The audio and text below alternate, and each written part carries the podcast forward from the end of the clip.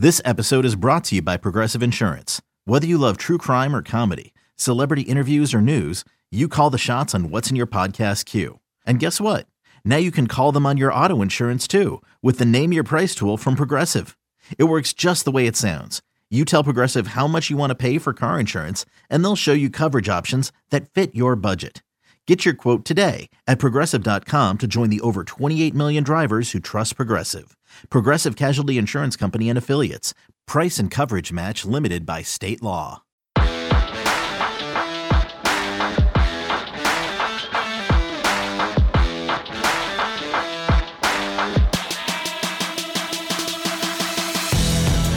Welcome back to another edition of Through the Smoke, a Miami Hurricanes football and recruiting podcast here on the 24 7 Sports Network. David Lake joined as always by Gabby Urrutia. And not going to be any recruiting uh, on this podcast because spring football is right around the corner, uh, set to begin on March 7th, which is next Monday. So, with that in mind, we want to preview uh, what to expect, some of the interesting storylines, who we think can step up, et cetera, et cetera, all that good off-season talk going into spring football. And we'll start with this podcast that focused on the offensive side of the football. So, Gabby, off-season football, you ready for it? You here for oh, it? Oh yeah, oh yeah, I'm ready for Mario Cristobal era spring football, baby. Yeah, Catch me it- at Green Tree. spring football it is fun it's it's very low key and because uh, i think you know it's not as intense as in the season i think you do learn a lot about the players on the record off the record because people are just willing to talk more during the spring um, so i'm looking forward to the month just learning about how this staff feels about what they're inheriting um, personnel wise and kind of where they feel like they need to go once the spring is wrapped up.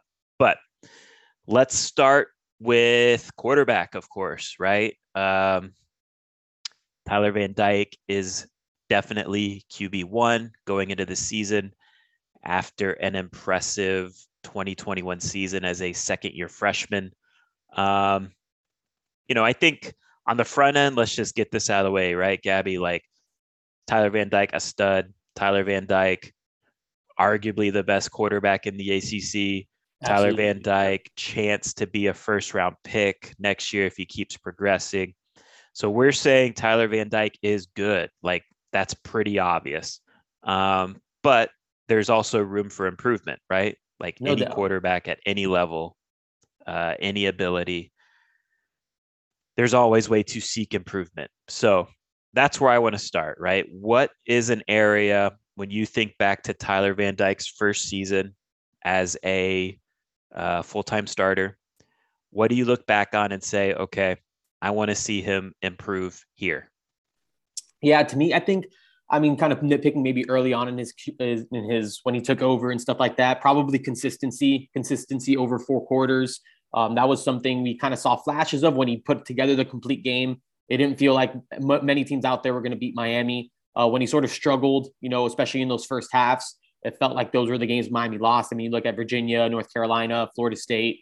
Um, so I think consistently, really just you know playing a full four quarters, you know, kind of showing up and you know kind of you know getting things rolling early because again, when he does that, there's not many quarterbacks across the country that are going to put up the numbers that he has. I mean, he broke the what he, I think he broke the ACC record for like most consecutive games with 300 plus yards passing and and three touchdowns. Um, I think just two showing up in those big games in those big big road environments. I mean, we saw that Yeah. Florida State game. He went up to Tallahassee. Um, you know, kind of didn't really get going the way that he had maybe been playing at home or in just maybe lesser environments. So, you know, he is going to be tested. He's going to have he has a couple big time road tests. You know, coming up in 2022. You start off with Texas A&M early in the season, September 17th. I mean, that's going to be a tall task for him. Can you show up in that game? You know, with a bunch of people, potentially, you know, close to 100,000 people in Kyle Field. You have to go to Clemson, you know, play in Death Valley. Uh, are you going to show up in those big time environments and are you going to come in ready to play? I mean, again, when he does it the way he does it, you know, when he's good, he's great, but it's got to, I think he's got to take that next step and be that quarterback every week, every, you know, quarter, every down, really. Yeah. And, and my hope with that is that, you know, that's something that can uh, improve with experience, right? Yeah. I think two of those games that he started slow in were his two first starts, right? Sure. So I think we can chalk that up to that. But then there is the the Florida State game, as you're mentioning, where he kind of took a step back in what is an important game, pressure packed game, yeah. road game. To me, you know, that's where like losing the bowl game it you know it, it was disappointing because it would have been nice to see how he came out and approached or performed uh, in that game him and, and many other young guys that are coming back here in 2022 um, you know washington state not the biggest opponent but still miami hasn't won a ton of bowl games here in recent years and uh, i think if tyler had come out with that opportunity in the bowl game started fast, you know, continued the momentum he closed the season with, uh, it would have been a good sign in that way. And you're right, looking ahead to Texas A&M, that's definitely going to be a storyline going into that game. So, but I, you know, I think for the most part, he worked his way out of that stuff that we saw against Virginia, North Carolina. Um, and he had that little bump in the road, so to speak, against Florida State and then he worked his way out of that as well. You know, closing strong. For sure. Uh, against two Virginia Tech and Duke, if I remember right. Yeah. So, uh, I agree. We'll we'll see if he can keep improving. I think with experience, he can improve in that regard. One thing I looked at, I I noticed when I did a little dive into the advanced stats with Tyler in the 2021 season. And I wrote about this on the website, I don't know, a week or so ago. One thing that stuck out stuck out was he really um, he he really threw the ball, in my opinion, to the right side of the field. So his front side, um, I guess what I'm trying to say is he did not spread the ball around like you would like to see from a big time quarterback, right? Um, most quarterbacks at the college level are going to have the majority of their throws go to the middle of the field between the numbers.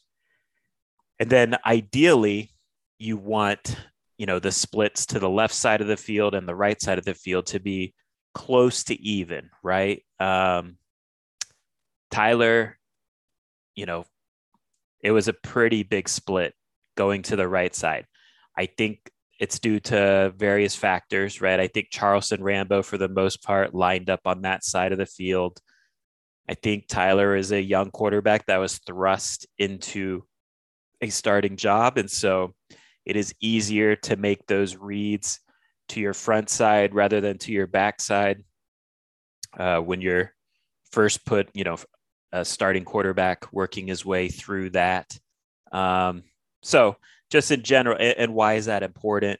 Um, you know, defenses eventually catch on to yeah. that. Defenses, just trends that they can follow with when you right. know scouting and all that stuff.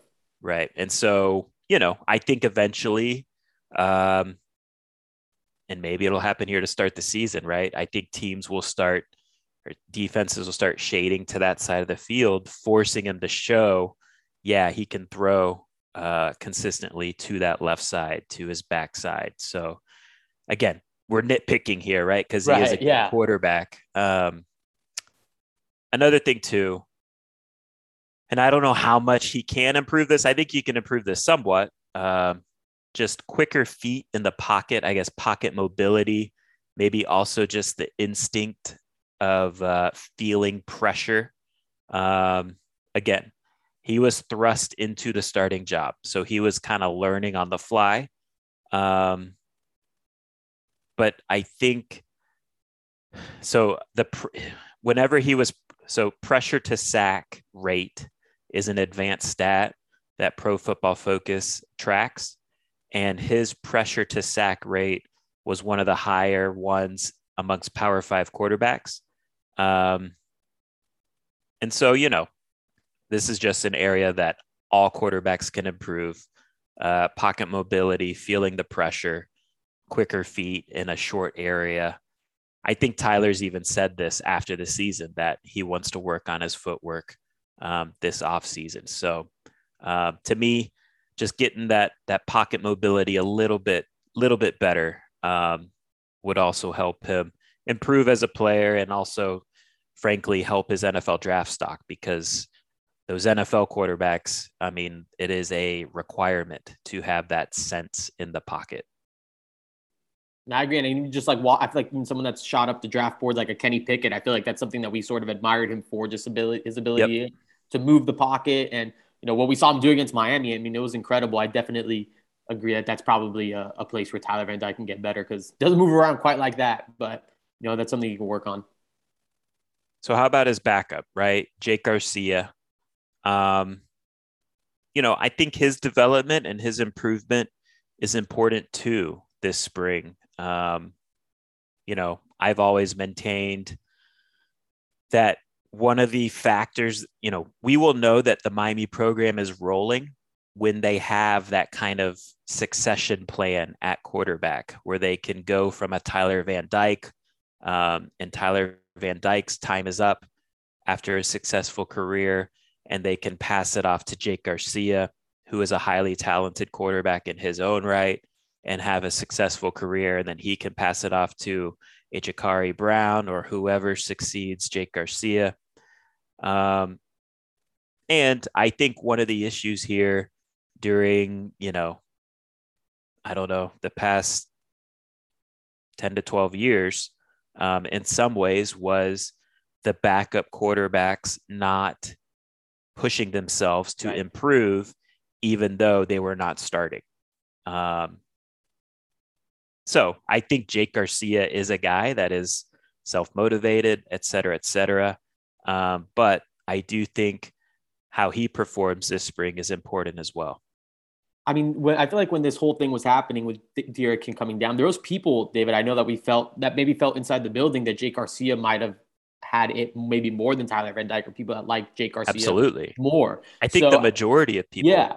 I think honestly. if you, I mean, if Jake didn't get hurt, I mean, I think that I think we're having, where I think we're potentially having a different conversation right now, or we're still yes. even talking about a, a, a quarterback competition going into the spring or whatever it is. So I think the benefit of Jake Garcia taking that next step is I mean, really, when was the last time maybe a starting quarterback just didn't like maybe just didn't have that sense of comfort? I mean, I know Tyler Van Dyke has proven Fair. enough for him to be QB one, and I don't think anyone's really debating that right now. But I mean, I do think in a way, I think he yes. knows that you know Jake Garcia is there, and like if he's not on it, maybe he's not someone that. Not saying Jake Garcia is going to bench Tyler Van Dyke, but you have someone behind you that is more than capable of, potentially leading this offense as well. So Jake Garcia continuing to trend in that direction, and of course, I mean, I feel like definitely with D'Eriq King, you know, between the bowl game and what happened last year in his ACL, we saw, I mean, we've seen, I mean, his shoulder, whatever it was, we've seen how quickly things can change at the quarterback position. And, you know, having sure. that next guy up ready to go, I mean, is important. You can't, it can't just be one of those things like, oh, if your quarterback gets hurt, your season's over, which we see a lot in college football with a lot of these big time programs. Having that succession plan that you're talking about and just having a guy like Jake Garcia ready to go is, is huge just because I mean he's he's very talented and again just pushing Tyler Van Dyke. Yeah, I think I would argue Miami has the best backup quarterback in the ACC. Uh, I don't know what it looks like nationally, but I would bet they are one of the better situations nationally as well. Um, and yeah, you're right. When so during spring, during fall camp, I think even after that Central Connecticut State game, yeah. right? I think if we asked most people inside the building, and again, this was a different regime. This is not the current regime. This is the previous regime. So opinions can change from regime to regime. I think most people would have said, yeah, Jake's going to be the guy. Jake, Jake's going to be the guy over Tyler. Now, Tyler deserves a ton of credit because he went out and did it. He went out and produced. And, and he took it. Absolutely. Um, and don't get us wrong either. Tyler should be the starter this year. We're not we're not sitting here pounding the table for for Jake. We're just making the point that Miami's backup is highly respected, highly talented. Um, and in a lot of ways, Miami is, you know, I don't know if lucky is the right word, but fortunate that right. he stuck around um, because um, Jake Garcia could have transferred to a lot of programs and probably been a starting quarterback in 2022 somewhere. So credit to Jake as well for sticking around, working at his, being willing to work at his craft and uh, wait his turn, so to speak, to be the future starter at Miami, whenever that is. Um, let's move on to the third guy because it's been a while. I tried to just off the top of my head, Gabby, think about like how, when was the last time I was this excited for a third quarterback on the depth yeah. chart at Miami? And we're speaking, of course, about early enrollee freshman Jacurri Brown. And I don't know. I couldn't. I couldn't think of any obvious answer off the top of my head. Um, and again, this is a weird thing to say too, but Miami could potentially have the best third string quarterback in the ACC. Now, I don't think he's ready to play this year. Don't get me wrong when I say that. But when I'm saying like potential upside talent level, Jacurri's is very good, right? And I think when you're talking about a third string quarterback, you're basically hoping that that guy can be a starter at the college level eventually. And I think Jacurri definitely can be a starter for Miami in the future. I I think if everything goes well, I think he's got a shot at being an NFL quarterback. Uh, there's a long ways to go there. But uh, you know, the early stuff I'm hearing about Jacurri, and again, this is all just workout stuff. This is all just academic stuff the this UM staff is impressed by the early returns on Jacurri, kind of what what he's showing in these fourth quarter programs. Um, you know, he's getting it done in the classroom, the way he carries himself as a leader, which does matter at that quarterback position. None of this should be surprising, right? From people who knew him at the high school level, followed him at that level. Um, but that is encouraging.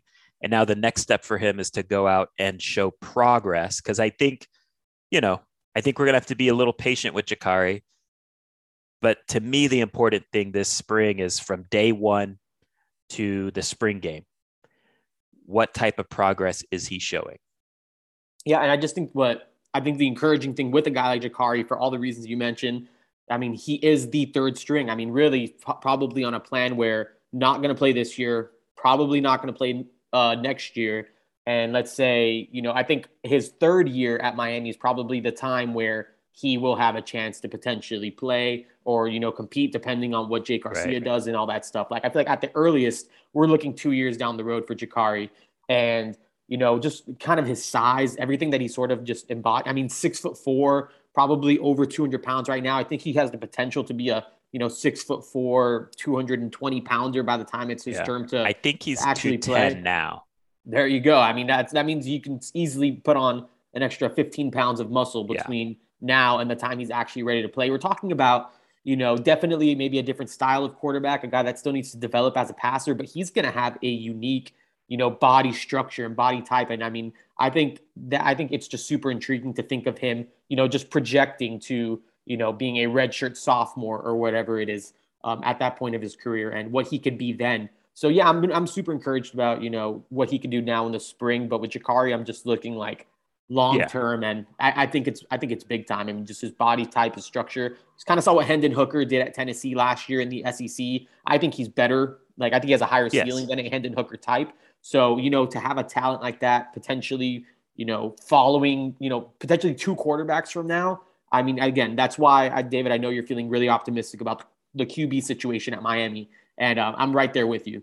He's a guy you bet on, right? Especially sure. when you have long term, a, a, long runway to place that bet, right? Um, he's just sharp, man, and and you bet on guys that have his mentality and have his approach. Um, so we'll see. There's a lot of work to be done. I think Jacurri would be the first to, t- to say that. Um, but uh, I think he will get there when it is his time. Let's go. Uh, is anything else to touch on with quarterbacks? Should we jump over to running back? Yeah, let's move over to running backs. Running backs. Um, I think I want to start this discussion here. Is there a lead running back on this roster? I mean, I feel like maybe independently, I guess there could be someone who would be a lead running back, but I just feel like collectively, I'm not sure. Like, I'm not sure if this is a running back room where you kind of want to choose a guy and be like, all right, this is going to be sort of the dude that gets it done for us. Um, you know, I, I, feel, I mean, I think all of them have done it at different points of their career. I mean, Henry Parrish, who was like the third string at Ole Miss last year, has the best rush, rushing numbers of any of the guys there. Uh, Jaylan Knighton, we kind of seen what he does, you know, in the passing game and, you know, just how explosive he can be. Don Chaney, again, we've seen the flashes, but hasn't really been able to stay healthy. But if he is, you know, we think he could be a, a big time back. So, you know, potentially like talent wise, maybe there's a lead running back. But I mean, again, as a group, I mean, I, I wouldn't, I'm kind of cool with a, a, a, a committee approach with, you know, these types of guys, you know, just with the way the room's filled out. I feel like the skill sets complement each other in a way. And, you know, Fred, for with me, it's the freshest legs, hottest hand. You kind of roll with, you know, the guy that you sort of need to in any given situation. Let's let's discuss lead back with Jaylan Knighton, right? Because he was essentially the lead back once Cam Harris uh, was injured. Um, I think he finished the year with 560 ish yards in eight games, rushing yards. Um, I went back and looked. That was the lowest total for a lead running back that Miami's Miami's had. You know this was a very quick search, so since 1992. Um, and again, there's some context there. It was only eight games that Jaylan was available because of the suspension in the in the first month of the season, but still, uh, 560ish yards, 3.9 yards per carry, which is a tough, a yeah. tough number to uh, excuse. Um, and we all see the big plays, right? Like there's no denying Jaylan Knight is a talent. Um, is he better? Like I think it's fair to say this too, right? Miami's offensive line wasn't very good at run blocking last year. Yeah. If the offensive line is better at run blocking, can a guy like Jaylan Knighton be more productive? I think so. Um, but let's just assume, right, this offensive line isn't going to be significantly better at run blocking. I'm not sure Jaylan Knighton is suited to be the lead running back. I, I would, I think you could use him in the passing game. For sure. That's how I would generate touches with him. And that's something Josh Gattis did a really good job at at, at Michigan um, with his running backs. I think he had three running backs last year, total 20 catches, I believe, either 20 catches or 20 targets. I think it's 20 catches. Um, and no other Power Five team in the country had that many um, in terms of three, three backs with at least 20 catches. So uh, I would get Jaylan Knighton involved more in the passing game. Um, and kind of like you were saying, spread the wealth with the carries. Um, do you think Henry Parrish can be the starter, the Ole I mean, Miss transfer? I do, and I, I, don't know. I think this could this could potentially be a hot take because he is a newcomer. He is a transfer, right? But he also has the most familiarity with Kevin Smith, who's the running backs coach for Miami now. Uh, both of those guys obviously came down that from matters. Ole Miss together. Yeah, it does. I mean, I feel like one, Kevin Smith knows Henry Parrish. Henry Parrish knows what Kevin Smith expects, how he coaches, the way he sort of goes about all of his stuff. So I feel like in a way, while Henry Parrish is the, you know, quote unquote new guy in the running back room, he probably just understands what Kevin Smith expects more than any of those other guys who have been around the program for the past few years. So, you know, I do think that Henry Parrish can potentially be the starter. Um, again, I think just from a, a, strictly running standpoint, I think it was 5.1 uh, yards per carry uh, last yeah. year at Ole Miss. You know, I, I, put up the numbers kind of, I think he's built more just after kind of seeing him in person, you know, just being around UM, you know, for the recruiting events and all that stuff. I think he could potentially be the guy that at least opens the game up for Miami. So, you know, if I were betting on a starter right now, like who's going to be on the field for the first snap of the game, when they open the season, my money would probably be on Henry Parrish. Yeah, I don't think Parrish, of course, is as explosive as Knighton, um, but I think Parrish probably has a little bit better vision. I think his contact balance is better, which is a skill, right? I mean, Miami was really bad in short yardage situations last year. that's partly due to the offensive line being bad, uh, generating that push, that initial push up front. And it's also the running backs not having the vision slash contact balance to turn, you know, uh, you know, needing one yards or two yards into three yards, four yards, five yards, right? Um, so yeah, I and I think it's worth noting too that Henry Parrish probably the best pass protector of uh, the three older guys. Speaking of Jaylan Knight and Don Chaney and Henry Parrish, so I don't think Henry Parrish like honestly like if we're talking just frames, I still think Don Chaney has the biggest frame. Oh yeah, the biggest body type of those three. Um, Don, you know, probably he's out for the spring because he's still coming back from his leg injury. Um, and he will certainly be a, in the mix once he's fully healthy too. Um, but I think I'm with you. I, I think if I was going to predict which guy, you know, assuming both are fully healthy, which guy gets more carries, I would probably say Henry Parrish. Um, if we're going to say touches, I think Henry Parrish and Jaylan Knight might be about the same, right? Yeah, I can, I can for sure. How about the younger ones? Um, got a little bit of playing time last year. Thad Franklin and Cody Brown as true freshmen. They are they are bigger ba- bodied backs, um, which I think it's fair to say Mario Cristobal prefers. Um, do we think there's a chance one of those guys can take a next step and steal some carries? Yeah, I mean, I think both those guys, I mean, showed flashes, you know, throughout their true freshman seasons. Obviously, got a great opportunity with, you know, Cam Harris out and Don Chaney out. You know, both those guys had to sort of step up. It seemed like Cody Brown early on was kind of the guy that they leaned towards. Thad Franklin, I feel like the back half of the year kind of, you know, started to put together some some nice runs and stuff like that. Of the two, I mean, I might lean Thad Franklin if I'm thinking of one of those young guys who could potentially take that next step. You know, has been in a college system now for a while. I know coming out of high school, that was maybe the thing that he maybe had to get in better shape. Um, I think just all this time he spent at Miami, you know, over the course of the spring, the fourth quarter program, I think he could potentially be a big body. I mean, we saw the numbers he put up at Chaminade Madonna, a big time talent when he gets it rolling. I mean, uh, we we can talk about those guys too, but let's not forget TreVonte Citizen is coming into the room. I think that they're extremely yeah. excited about him. I mean, this is a, a top 110 player in the country you know, a guy that they were able to snag from SEC country in Louisiana, who obviously was getting, you know, looks from LSU, Auburn, Florida down the stretch. Miami beat, you know, stiff SEC competition to land him. And, you know, this is a guy that they're very, very excited about. So, um, yeah, I mean, I can look at Cody Brown, Thad Franklin, but I'm also not ruling out TreVonte Citizen uh, potentially coming in and pushing those guys to, you know, maybe not get a ton of carries with the three older guys, but, you know, if things get dicey and let's say, you know, like we've seen in the past with injuries or whatever it is. I mean, I I would not be surprised to see TreVonte Citizen come in and get a, a get a look from these guys. Yeah, Citizen Citizen will be a guy to watch when he arrives in the summer. Um, of these guys, though, this spring, I do think. So to me, Thad Franklin, it's all about conditioning and practice habits. I think if if he has those two areas buttoned up, I I think he can push for a pretty good role. Um, there's no doubt. There's no denying the guy has talent. Um, he's he's not as like fast, of course, as the as the smaller guys on the roster. Um, but he generated some big plays. Yeah.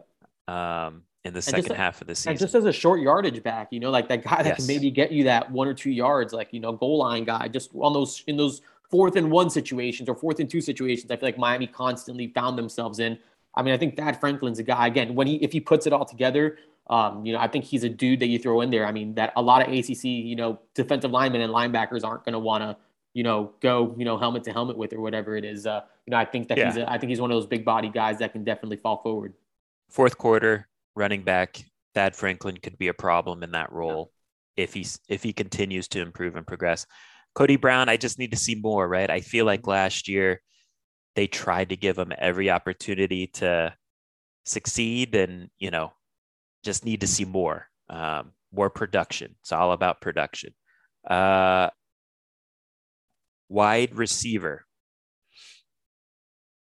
You know, Miami has to replace two productive veterans from last year Charleston Rambo, Mike Harley, both guys trying to um, play at the professional level now. Um, so I guess the question I have, Gabby, is who who will be the alpha receiver this year? Because I do think, you know, I do think it matters having a number one clear cut go to guy at receiver, whoever it may be. Uh, coaches, if they don't have one of those guys, can always spin it as no, we can make up for it with our entire group. Uh, I just, I don't believe that. I think you need a guy that the quarterback knows when the chips are down, I can go to him and and we can get a first down or a big play. Um, so, and this is honestly one of the position groups I think we'll learn, you know, right, a lot about. But going into this off-season football, who do you think will be the alpha receiver?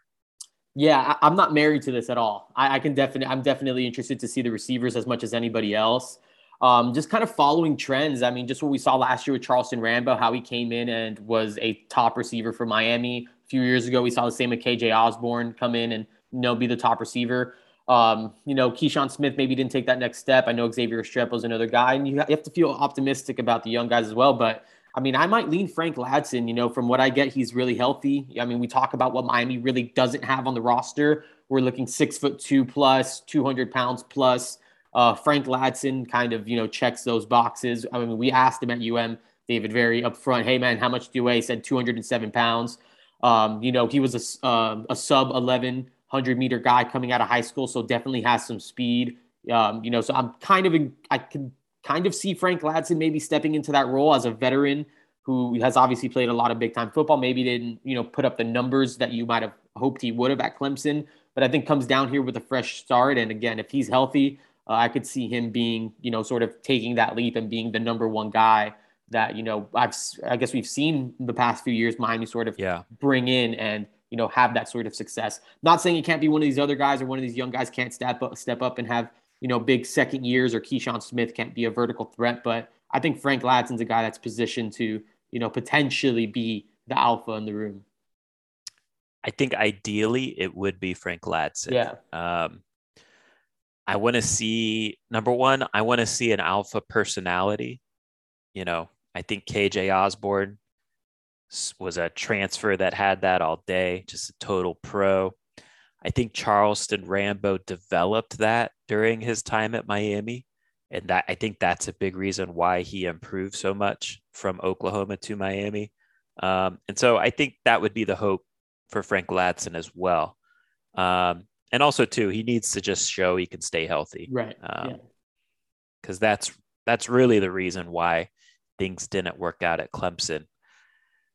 My answer, and I I I am also not married to this. I in some ways can't believe I'm saying this, but honestly, I think it might be Xavier Restrepo. I think I think he might be the safest bet to right. lead the team in receiving yards. Now, what what does that mean? I don't yeah. know what that number is, you know, but I think he could be the the leading receiver this year. Um, you know, you look at Mike Harley in 2020, slot guy, played, you know, he finished with 799 yards and seven touchdowns.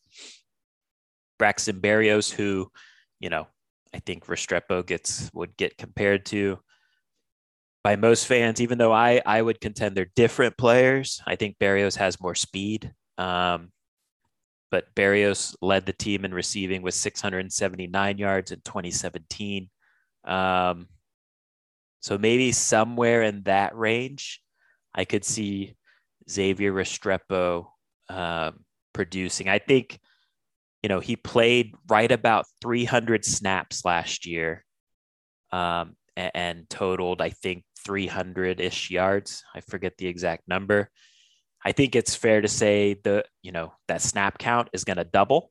I think he'll be at around 600 ish, uh, maybe even a little more. And I think it's fair to assume that his receiving yard number will double, be in 600 ish range, maybe more. So, um, I don't know. I, I would, and I'm not like pounding the table saying he's a stud number, you know, NFL player, et cetera, et cetera. But I think he's a good, productive college, potentially productive college receiver uh, that has a good rapport with Tyler Van Dyke. They're roommates. I was about to say that's a that's a that's a great way to like that's another like connection to sort of make like those two are very close. They have like natural chemistry where they hang out. They like they coach DEF CON's like 10U team that Xavier Restrepo's yeah. little brother is on. Like they coach that together. So they are really good friends as well. And when we're talking about an alpha personality, I feel like Xavier Restrepo yes. sort of has that a little bit too. He has like some dog in him too. I think he has a lot of dog in him actually. Yes. And so, you know, a guy that's willing to sort of, you know, lay out, make plays, definitely probably the grittiest wide receiver yes. on on, you know, Miami's roster right now. Definitely could see him sliding into that Mike Harley slot role. Probably going to be a regular starter for Miami. I don't hate it. I don't hate it. I, am not sure he's he's like that deep threat guy. He's just not the most talented guy. Yeah. Right. Exactly. Which I I think he would admit as well, right? His game, like you said, is gritty, but he does make plays. Yeah, he makes a ton of plays. He runs result, clean routes and all that stuff, and I think he's a he's a guy that can that can get open. Keyshawn Smith, what are our feelings there? Because I feel like I'm a little harsh on Keyshawn, but yeah. I don't know, man. I like I can't ignore. I just feel like there's something missing. I, I feel like him and Tyler need to get on the same page better than we saw in 2021. He played he Keyshawn played a lot last year. He yeah. played 684 snaps. He finished with 405 receiving yards. Um, I went and looked, Gabby.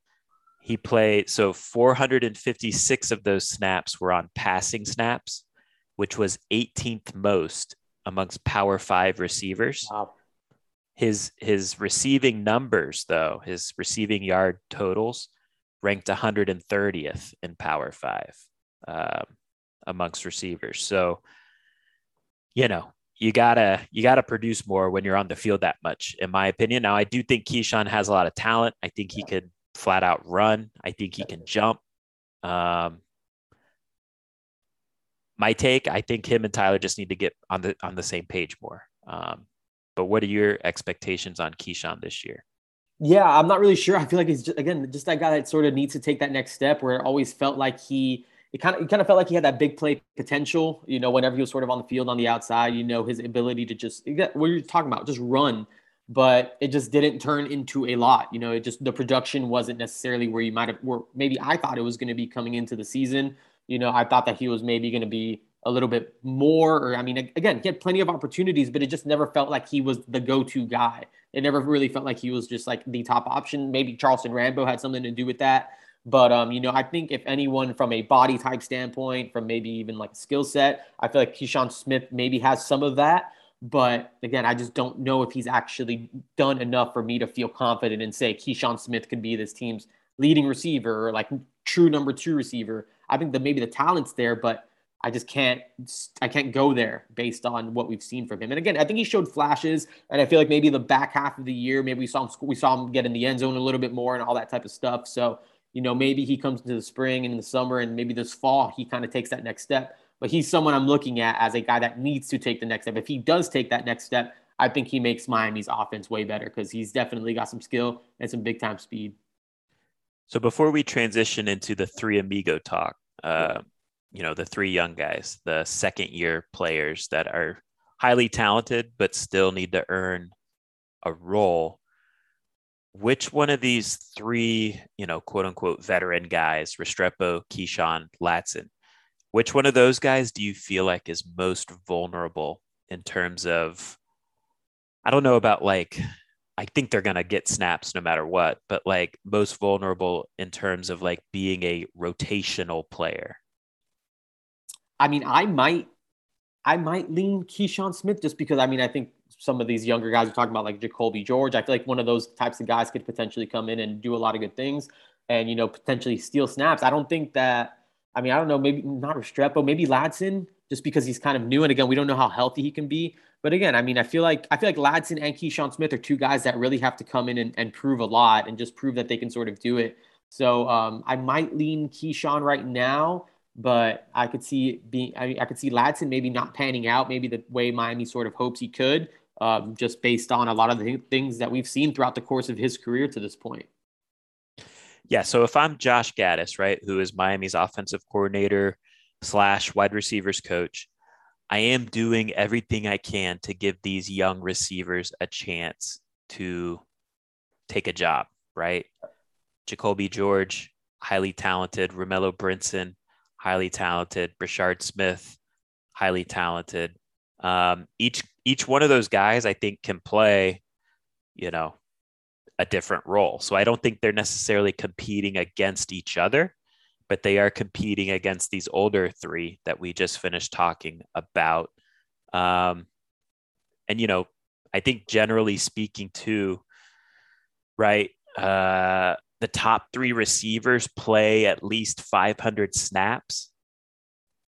Do we see one of these young three playing 500 snaps in 2022, or is that just going to come in 2023? Because again, Restrepo was the fourth guy last year and he played about 300 snaps. Yeah.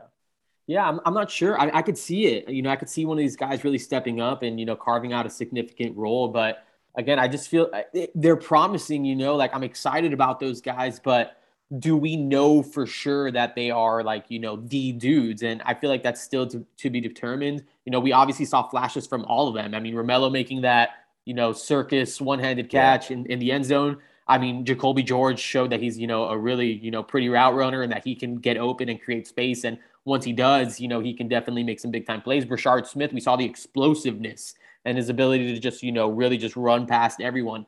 But like we need to know that these guys can do it consistently. And if, you know, I, I don't I don't know if one of these guys is going to take that next step. I could see it, but I think we have to actually see them do it or know that they can do it before I sort of, you know, say that, yeah, one of these guys is definitely going to play, you know, X amount of snaps, 300 snaps or whatever it is. Who do you expect to be the fourth receiver then?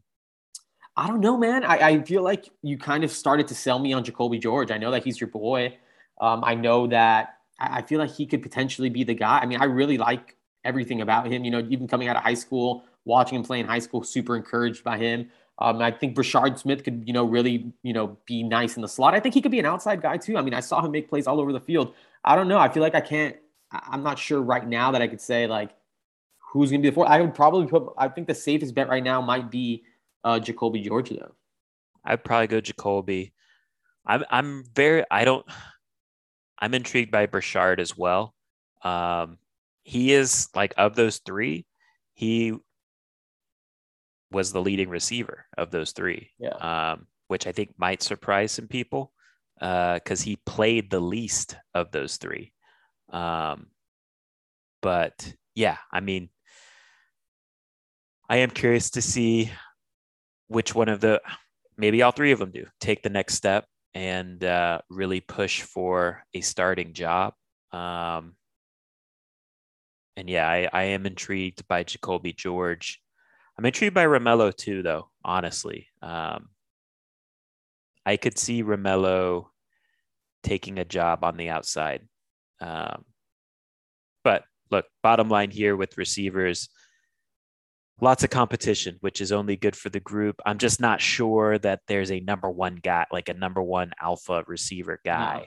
No. Um, At least not pre-spring that we've seen so far. Like right. You, I feel like you can you can convince me on a couple different guys that you know could be the number one receiver when it's all said and done. Definitely don't have that guy right now. We're just like, you know, super obvious that this so, is the guy that's going to step up.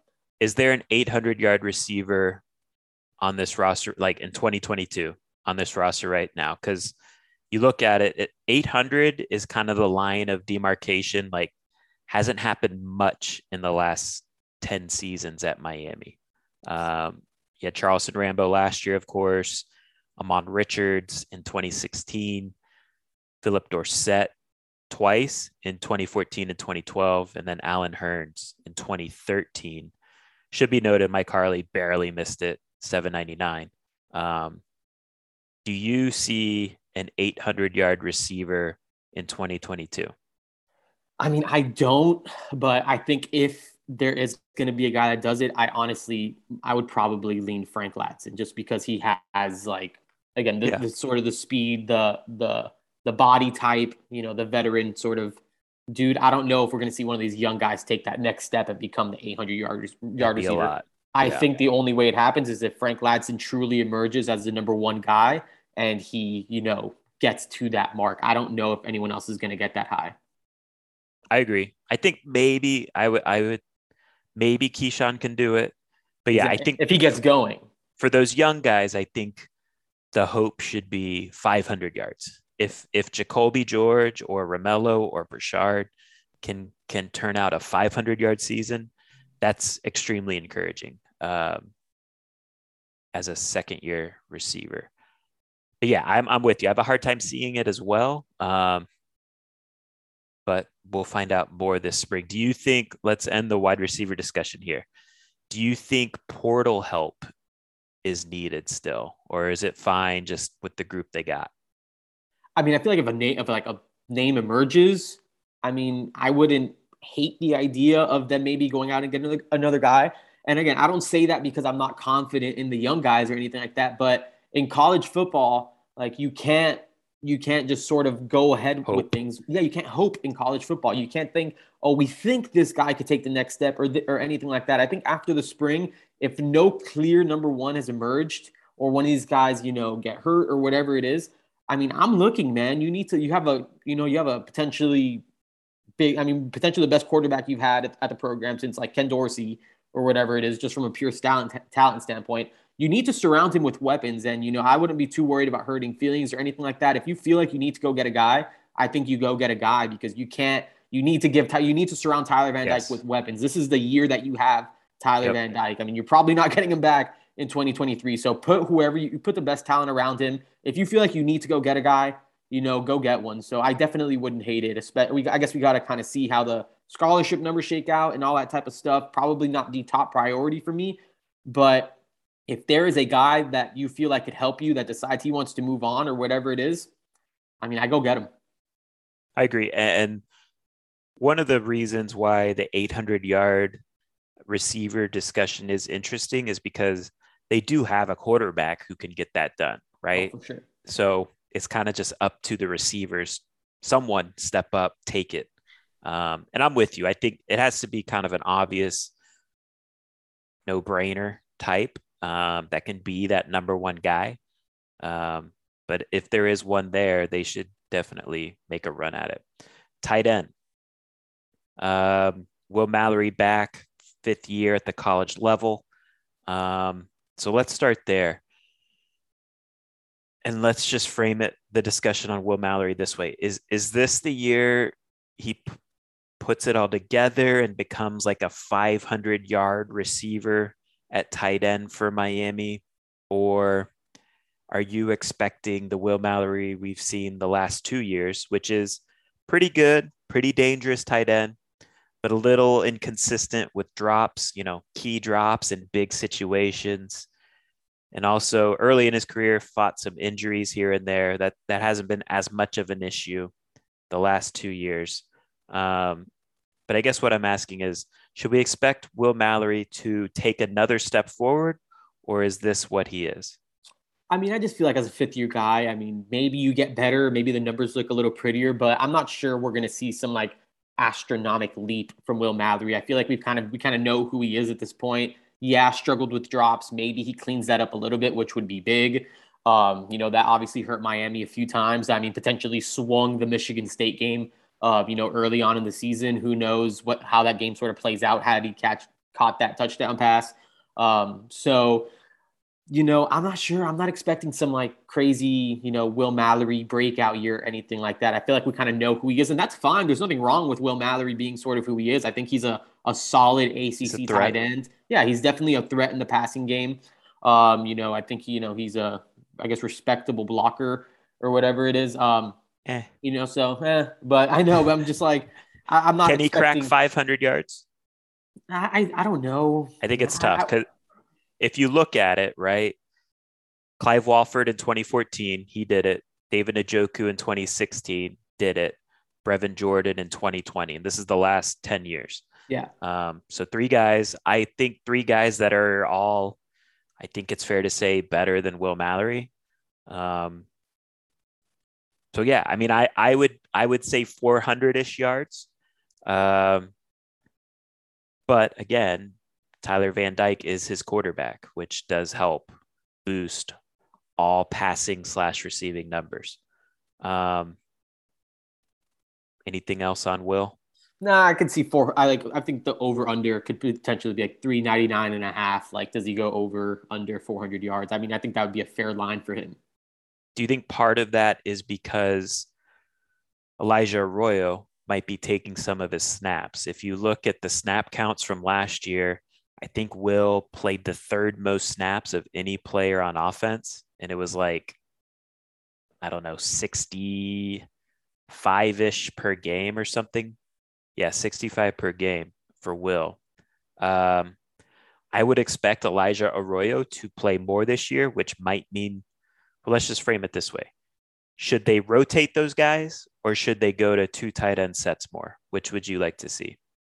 Yeah, I mean, I could see. I, I, I wouldn't hate. I wouldn't hate it either way. I mean, I think Elijah Arroyo. I mean, as a true freshman, maybe it's a big ask for him to play a ton. Maybe that's why Will Mallory got a lot. But as a second year guy, um, you know, I would definitely expect Elijah Arroyo to take some of those snaps away from Will Mallory. Um, I wouldn't hate some two tight end sets just because I do think Will Mallory is a respectable, uh, respectable enough pass catcher to be a threat. I think Elijah Arroyo is too. I think Elijah Arroyo is potentially one of the more talented guys you know, on the offense and just what he sort of brings uh, in the passing game and all that stuff. So um, I would like to see more of just Elijah Arroyo just because I think he's more of the future. I think he has a higher ceiling and all that stuff. But um, the two tight end sets, again, with both them being, you know, strong pass catchers and all that stuff, I think could help Miami, you know, with just sort of what they want to do in terms of just running the ball, just being sort of multiple and all that stuff. So, um, you know, I, I guess maybe I would like to see Elijah Arroyo more independently just because I feel like again with Brevin. I mean, that was kind of like what we had a lot. So I feel like um, I'd probably lean more that way, but I wouldn't hate seeing both those guys on the field at the same time either. I think the two, I'd like to see more two tight end sets in situations compared to what we've seen, you know, during the Rhett Lashlee era. I'd like to see it more inside the red zone. I'd like to see it more short yardage. Um, and yeah, I, I would like to see more of a rotation uh, when they go to one tight end looks with Will and Elijah. Um, I do think Elijah is a better blocker than Will, which makes you more multiple on offense when you have a tight end that can do both. Yeah. Um, and if you look at, you know, Josh Gattis, like any good offensive coordinator, is going to tailor his offense to the strength of the personnel you look at what he did at Michigan last year, he played three different tight ends at least 300 snaps on offense last year. So um, he found a way to, to work the tight ends into the offense last year. I think Miami's tight end group is more talented than what he had at Michigan. Um, so I'm excited to see what his vision is for using them. Before we move on to offensive line, let's let's just briefly talk about Jaleel Skinner. Um, I think he's a guy who's extremely talented. I would probably say, in my opinion, I'm not expecting him to make much of an impact until 2023. Um, but very long, very athletic. Uh, what do you expect of Jaleel in 2022?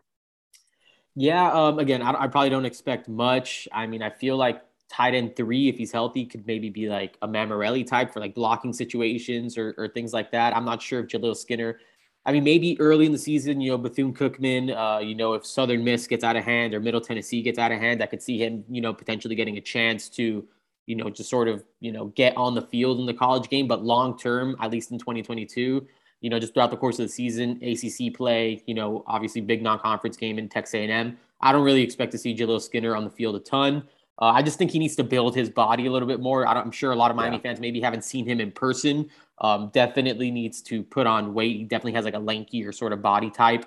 Um, watching him, you know, just his senior year, uh, kind of still a little bit like awkward moving a little bit, almost has like a basketball type of body. Uh, still, that's kind of like you know still figuring out how to like move around completely. So I think he still has a ways to go athletically and just you know as a you know route runner, as a pass catcher, all those types of things. So Um, I mean, I think he has a, a, high ceiling, and I think he's one of those guys. If he puts it all together, he could just be like a legit, like you know, big, big time yes. talent.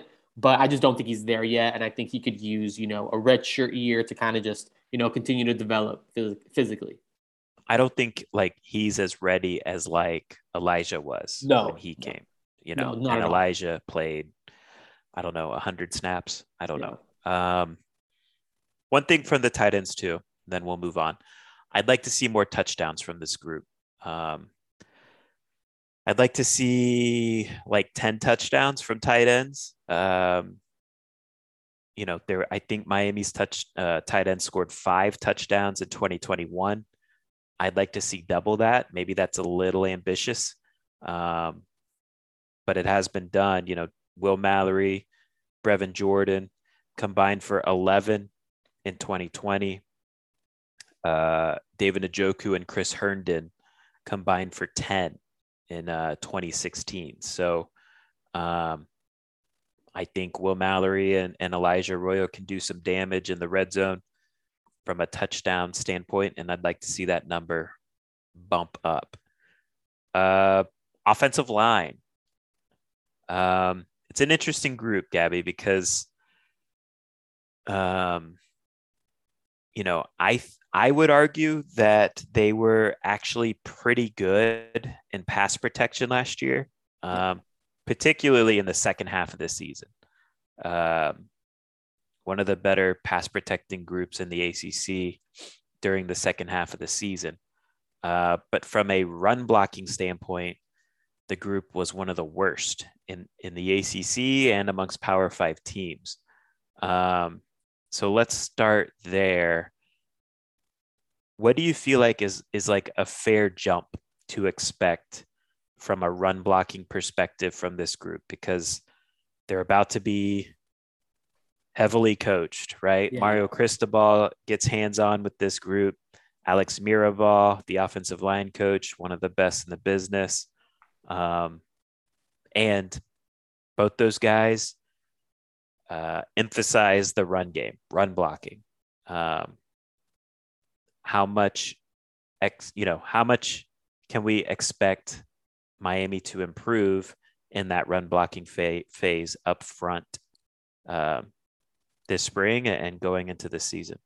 Yeah, I mean, I, I, would hope it improves. You know, I can maybe it's ambitious, but I mean, I would think it, it gets much better. I think that's something that they're definitely going to attack between Mario Cristobal uh, Alex Mirabal, those guys.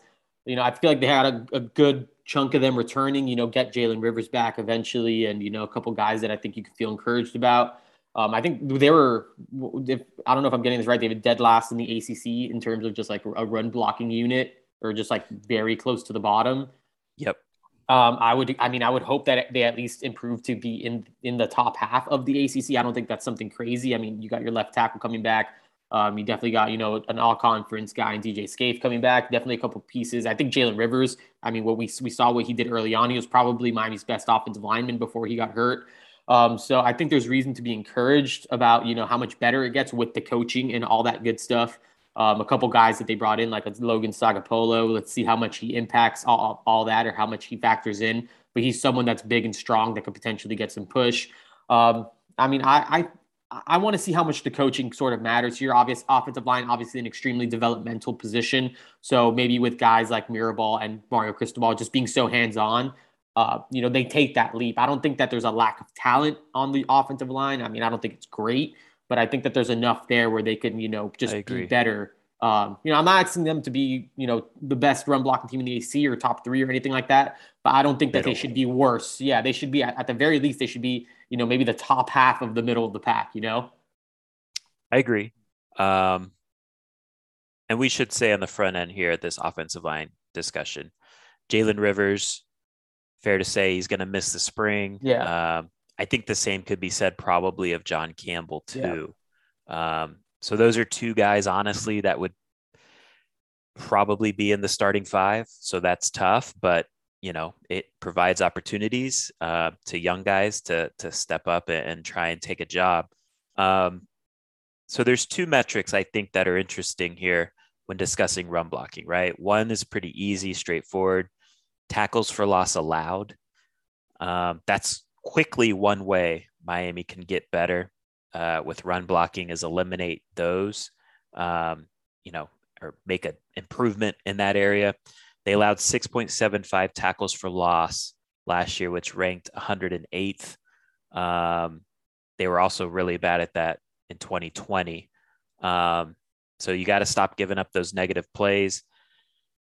And then advanced stats, right? Football Outsiders has a metric called average line yards, um, which basically gives offensive lines credit for rushing yards, like 100% of the credit on rushes that go uh, between zero and three yards, um, 50% for rushes that go from four to eight, and then the rushes of nine yards or more, 100% of that credit goes to the running backs, right? So it's a metric that tries to, to measure how much of a rush is due to an offensive line compared to a running back. Um, that metric had Miami 96th in the country. Uh, Oregon was ranked second in the country in that metric. So, wow. yeah, so that's encouraging, right? I mean, different personnel, but still the results were there um, in year, what, four of the Mario Cristobal era. The other one that's interesting power success rate. So that's a stat that me- that measures the percentage of runs on third or fourth down that are two yards or less to go that achieve a first down or a touchdown, right? So third or fourth and second or, or one or whatever. Um, how much success is a team having in those situations when they run the ball? Which anecdotally, I think all Miami fans would think Miami was awful last year at that, right? It just yeah. seemed like they never converted those mm-hmm. situations. And right. the stats back that up. Miami was 110th in in the Oof. country in that measurement. Um, Oregon was 10th. So Mario Cristobal, Alex Mirabal coached up an offensive line that could generate run push. Right. Um, and so we will see, you know, these metrics I'm naming, Miami's in the 110th to 95th range. I think in 2022, let's see if Miami can make the jump up to the 50s, right? right. Yeah. Um, I think that would be a win, right? I think that would definitely be a win because there's still work to do on the personnel side of things. Mm-hmm. So let's just say, let's just discuss like what would be, in our opinion, a good run blocking bunch. Um, if we're going left tackle to right tackle. And we'll include the guys who we think will be injured for the yeah. spring and, and out. Um, but I think fair to say we'll both agree Zion Nelson left tackle. Yeah. So he's cemented in. I think there's a lot of room for improvement there with Zion. Sure. I am glad he came back. I think that's big that he came back. I think a key for him this year is staying healthy this whole off season because he kind of has been getting some bumps and bruises going into the year, which limit his time with working out, putting on weight, et cetera, et cetera. I think if he can have a fully healthy off season, it would really benefit him, of course, um, kind of hitting the ground running. Because I think we saw last year, you know, he had that fall camp injury time.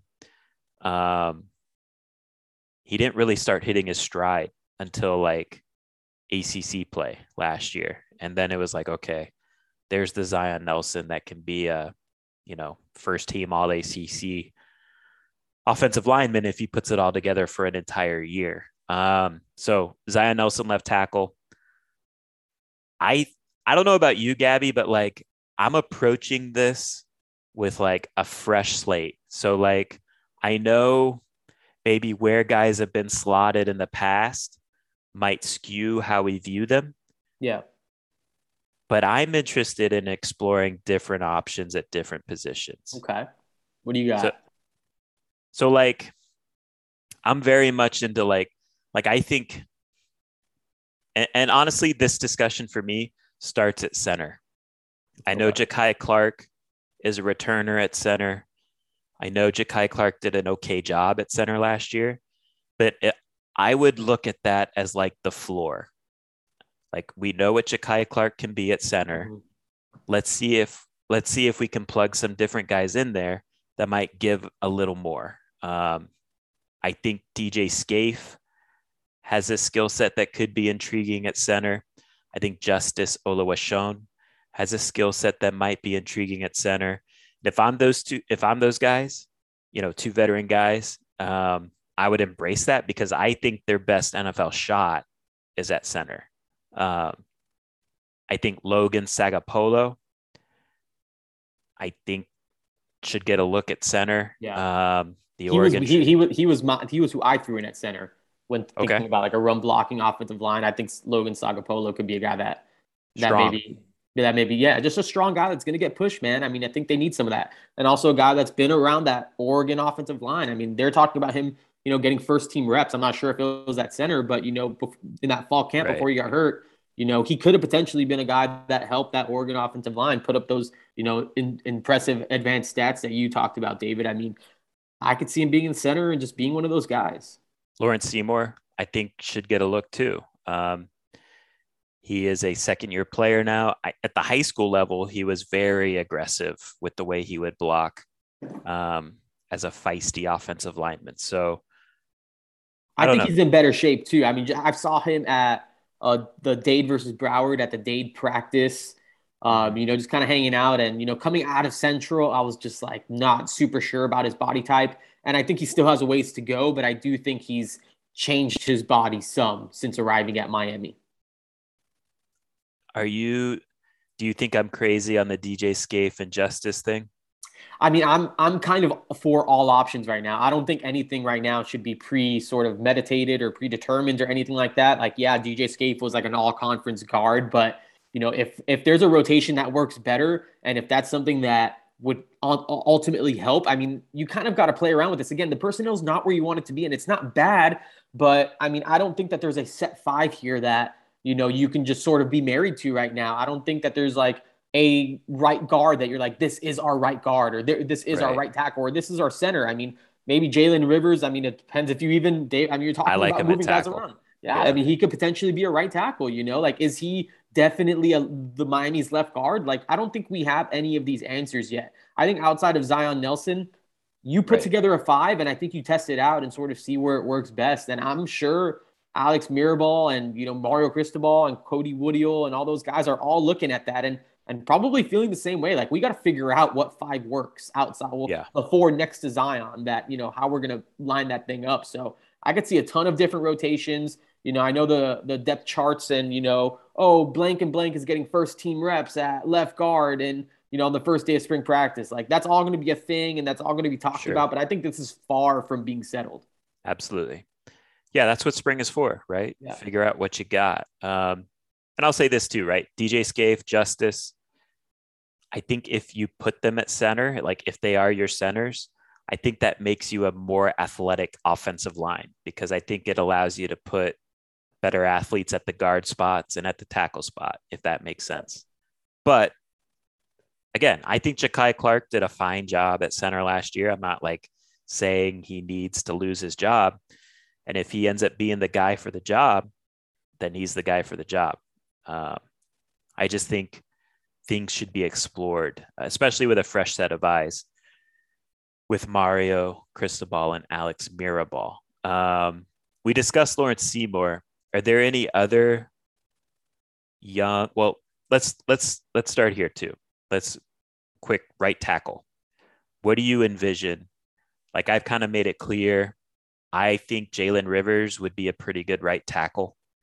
Um, but there's options there, right? I think you could go DJ Scaife there. Yeah. I think you could go John Campbell. I think there's young guys where we'll see if they're ready to go, but like Issiah Walker and Michael McLaughlin make sense as right tackles. I, I think more so for the future, but maybe they're ready this year. I don't know. What are your kind of early thoughts? And also Justice, right? Justice Yeah. Started some games there too. Yeah, I, I feel like I'm honestly pretty open minded about the right tackle. Like I could see Jalen, you know, being a right tackle. I think John Campbell, I mean, is someone that I would like to see maybe lock. I think ideally, maybe I'd like to see John Campbell come in and maybe, you know, be able to fill that in. I do like Jalen as like an interior guy. Again, he could be a tackle type of body too. But you know, I think John Campbell is someone I'm definitely intrigued by. Haven't seen a ton of him just because he's kind of gone through injuries and you know all that all that good stuff. I mean, Michael McLaughlin. I mean, I know we've talked about it, David. Just like you know, his background and stuff is is something that typically, you know, maybe sort of leads to being a successful maybe offensive lineman in the future. I don't know if he's ready yet, but you know, a guy that is a converted tight end. You know, uh, you know, I know I know that that's a sort of background that transitions well. You know, when we're talking about you know the combine and Senior Bowl yeah, and just the NFL, the athleticism of being a former tight end, and that's who Michael McLaughlin was when he I think came from Delaware or something, and you know started at Stoneman Douglas as a tight end and made that transition. And you know I think he's someone that maybe down the road could be interesting at tight end. I'm not sure if this year is the year for that. I doubt it.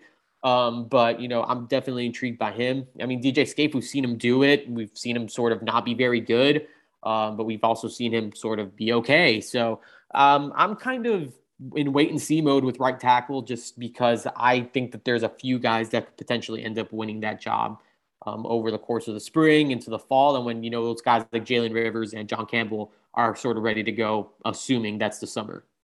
Any other young guys intrigue you? We've talked about Lawrence, we talked about McLaughlin, or any other guys, I guess, that aren't really that haven't really played much that maybe deserve a look. Yeah, I don't know. Honestly, I feel like those guys are probably it right now. I mean, with Ryan Rodriguez, I know even last year, like he wasn't even really dressing. I know that they wanted to get him to a certain weight, so maybe he's probably just not there yet. Yeah. Um, I mean, Cleveland Reed is a guy, I guess, that is a name. Um, that he's been around the program for a while, I guess, maybe not considered young, but maybe someone who knows that I don't know how he develops, maybe could provide some depth. Ousman Traore is a guy that started at one point, right? Did he start a game for Miami? I'm pretty sure he did. or he maybe... started one game, yeah. Yeah. So I mean, honestly, not a ton of young guys that I'm super optimistic about. I'm not sure what Chris Washington is. Did he transfer? He didn't transfer. no, he? he's, he's, he's still there. Like that's again. I mean, still Chris Washington is another name that they were excited about when they recruited out of Tennessee. He has the you know the ideal size at like six seven. I mean, maybe with a new resume, maybe he becomes something. Who knows?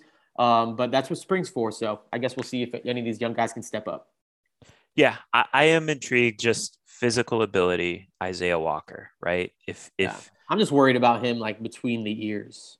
Sure, if that stuff, you know, if if he has managed that stuff and is good to go in that regard, um, you know, he's a guy that could definitely crack the two deep at least. Um, but yes, you're right. He needs to make sure everything's in order and, and good and healthy. And uh, that's what spring is for. We'll see if if he can make a move up the depth chart. Um, do you think portal help is needed on the offensive line? Yeah, I mean, I, again, it's kind of like my same mentality. I mean, there's no, I mean, I, I, would take an offensive lineman all day if they could. I mean, if there's, again, if there's a name that comes up that feels like it makes sense, I mean, I would go get someone. I mean, I feel like there's a few positions. There, there's not a lot of positions on this team right now where I would say, you know what, probably don't bring, like, I think we're good. I don't think we need another guy. Um, I would definitely go get another offensive lineman if you can, just because imagine you have two of potentially your top offensive linemen missing the spring. Um, you don't really know how that's sort of going to go. And again, there's not a lot of guys that you sort of look at and are, are sure things. I don't think there's many sure things, or if anything, a sure thing on this offensive line. So, I mean, I go get a guy, man. I'm all for it. I'm all yeah. for improving the roster through the portal. I'm all for adding depth if that's something. I mean, we saw we kind of needed it last year uh, with all the guys that they rotated in and out of the of of the line and all that stuff. So, I, I would go get a guy if there's someone that they feel like can come in and help. I agree. I think you know, kind of has to be a no brainer. So, like a guy that has started and, and had some success. Um, because, yeah, I agree. Like, if, if you look at your offensive line and you have to squint your eyes and like convince yourself, like, yeah, this guy could kind of, you know, he's he's got the goods to maybe be pretty good. Chances are it's not going to be a good situation. So, um, yeah, I I do think that they if the right guy's there, go go add another offensive lineman if you can. Sure. Um, let's go big picture now, and we'll kind of wrap this podcast up. Which new coach on offense excites you most? For me, it's Alex Mirabal easily, uh, just because I think the I, the importance of the offensive line to me, I think it just starts up front there. I think in the ACC, if you can sort of you know get the trenches right, I think everything else will sort of work itself out. So. Um, especially with the quarterback like Van Dyke, I think if you can keep him upright and you can give him, you know, an extra count or two to sort of go through his progressions, I think he can be big. If think if you can open up those run those you know those holes on the offensive line for the backs, I think that they could have big years too. So I think Alex Mirabal's big man, and just knowing that Mario Cristobal's also, um, you know, so involved too. Uh, really, just whatever they got going on on the offensive line probably excites me the most. Yeah, I'll just to for a different answer, I'll go Frank Ponce. Um, just because I, I I am intrigued by the idea of they have a quarterback coach who's not necessarily the offensive coordinator, so he can just kind of devote all of his energy and time into helping those guys improve at their craft. Um, so I'm I'm intrigued by by him in that role. Um, biggest question mark you have you hope to have answered in the spring? Yeah, it's something we touched on earlier. I think really the wide receivers is anyone going to step up? Who's going to sort of emerge? Um, are any are the young guys going to kind of take that next step? Um, are they going to sort of, you know, are we going to have different expectations for those, you know, three sophomores, you know, going into the summer and into the fall? Um, you know, is, is, is Frank Ladson going to be healthy? You know, is he, can he potentially be that alpha, that number one wide receiver? Um, I'm going to be looking at that unit a lot to see because, you know, I think Van Dyke naturally makes those guys a little bit better. But I feel like if those right. guys could take that next step too, I think, you know, obviously you're looking at explosive plays. That's something we talked about a ton last year. Obviously, Miami, something Miami did a really good job of generating, you know, the back half of the year. So definitely want to see some of those guys step up and, you know, make Van Dyke's job a little bit easier. I agree. I think that was going to be my answer. I think so to switch it up, I will go with right tackle. Right even tackle. Though, even though they're missing bodies, I'm curious who's going to end up being the right tackle during the majority of the spring. My guess, you know, with with Jalen and John probably out, it would be DJ Scaife, but mm-hmm. I am curious like who else would get some work in there. Um, so it'll be interesting. Miami, the offense will score more or less points in 2022 compared to 2021, and you can't say about the same. Yeah. You got it. You got to you got to pick more or less. What are you going with? I'm going to go more just because I think Tyler Van Dyke just gives him a chance to put more points on the board. I think the schedule's, uh, I think it's probably a little bit easier this year too. Just a, a few more, you know, maybe lesser opponents between Bethune yeah, Cookman and Middle Tennessee State and Southern Miss. I think that's a chance for them to score a lot of points too. Um, so I would probably go more. I think you hope that that's the trajectory they're on. They just go higher uh, with the quarterback. You know, I think that would be a good thing for Tyler Van Dyke for the offense. And um, I think they're, you know, I think maybe the offense is maybe a little bit more balanced. Might not have the number one wide receiver, but maybe a few more healthier backs, maybe a better offensive line. I think you probably have to hope that they go a little bit higher. So it's 34.1 points per game last year, number 23 in the country. So like what do you feel like is like a fair point per game average this year? Are you willing nice. to 30 nice. right. So are you willing to go 35? Like how high how much more are you expecting? Wow. Okay. okay, I'll say this. Yeah. Michigan last year, right? Josh Gattis. Uh-huh. 35.8. So they were 16th in the country. Okay. I'll go like I just consider I think the Big Ten is probably maybe a better a better a little bit better of conference. I I think there's better skill position. I think there's better quarterback. Let's go I'll go 36 and a half. Let's be let's let's okay. have some fun with it. I think that that could be possible. I reluctantly agree that I think they will score more points which is weird to say because I, I, like I don't necessarily love like outside a quarterback. There's piece like I love the quarterback situation. There's pieces um, I like about the rest of the offense, but there's still questions that I you know I'm not sure they can answer or what. Um, but for the reasons you said, the schedule's kind of soft. Um, you know, Texas A&M and Clemson are salty defenses. Yeah.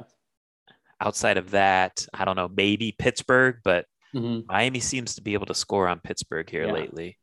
Um, so yeah, I'll say more than 34.1 points per game. Also, too, Tyler Van Dyke, second year, that matters. Um, and he does cover up a lot of these issues that do worry me. Um,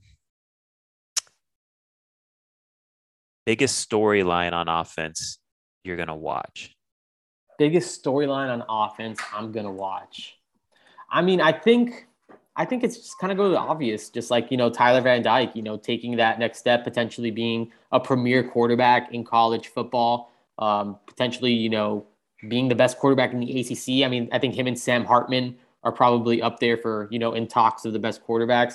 So I mean, I just want to see. I mean, since I have been around, I mean, really the only quarterback that I've seen be like maybe really good at Miami uh, probably Brad Kaaya might be the best quarterback of like my tenure, I guess, of just from what ouch. I can recall. So yeah, man. King says, "Ouch." Yeah, okay, D'Eriq King, fine. D'Eriq King, when he was, I guess, you know, that 2020 season was pretty exciting, but still, just like a quarterback that's just going to spin it all over the place. I mean, I'm going to be really excited to see, you know, solid quarterback play, a potential first rounder uh, right. quarterback that coming level. out of Miami. Yeah, just yeah. like that caliber of quarterback. I mean, just to me, that's something that's really exciting. Again, I've, I mean, my dad always told me growing up, you know, in college football, it's all about the quarterback. So, you know, if Miami has that, I think he makes everyone around him better. So I'm excited to see Miami have a really, really strong quarterback play and a guy that could potentially play on Sundays. So um, for me, that's the that's the storyline.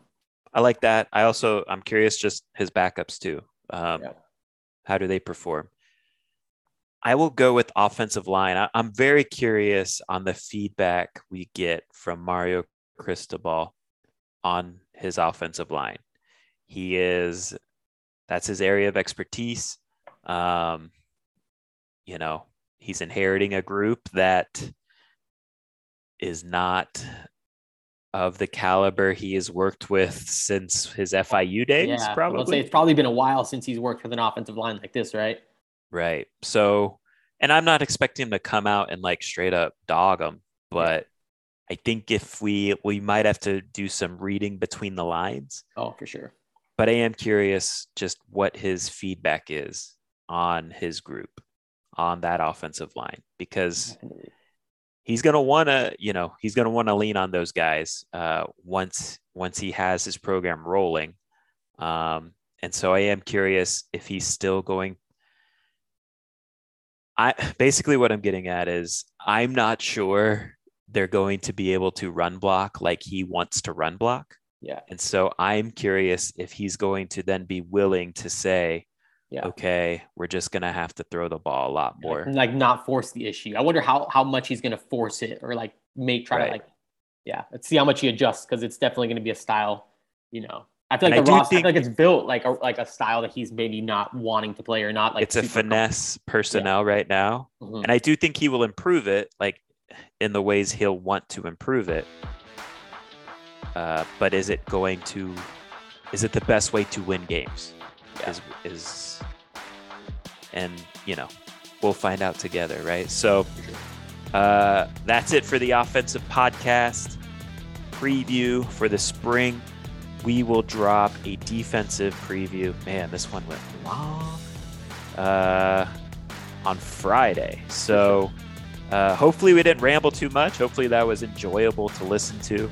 Uh, we got a lot to get off our chest with with off season football. It's spring football time, man. It's time to go. Like we gotta yeah. we gotta do it. We gotta attack it. Anything's on the table. Xavier Restrepo, the alpha receiver. Oh yeah. I mean, come on. Who doesn't DJ want Scaife this? at center. I mean, we're we're getting into the nitty gritty over here. yeah. what are we doing? All right. Till next time. Take care.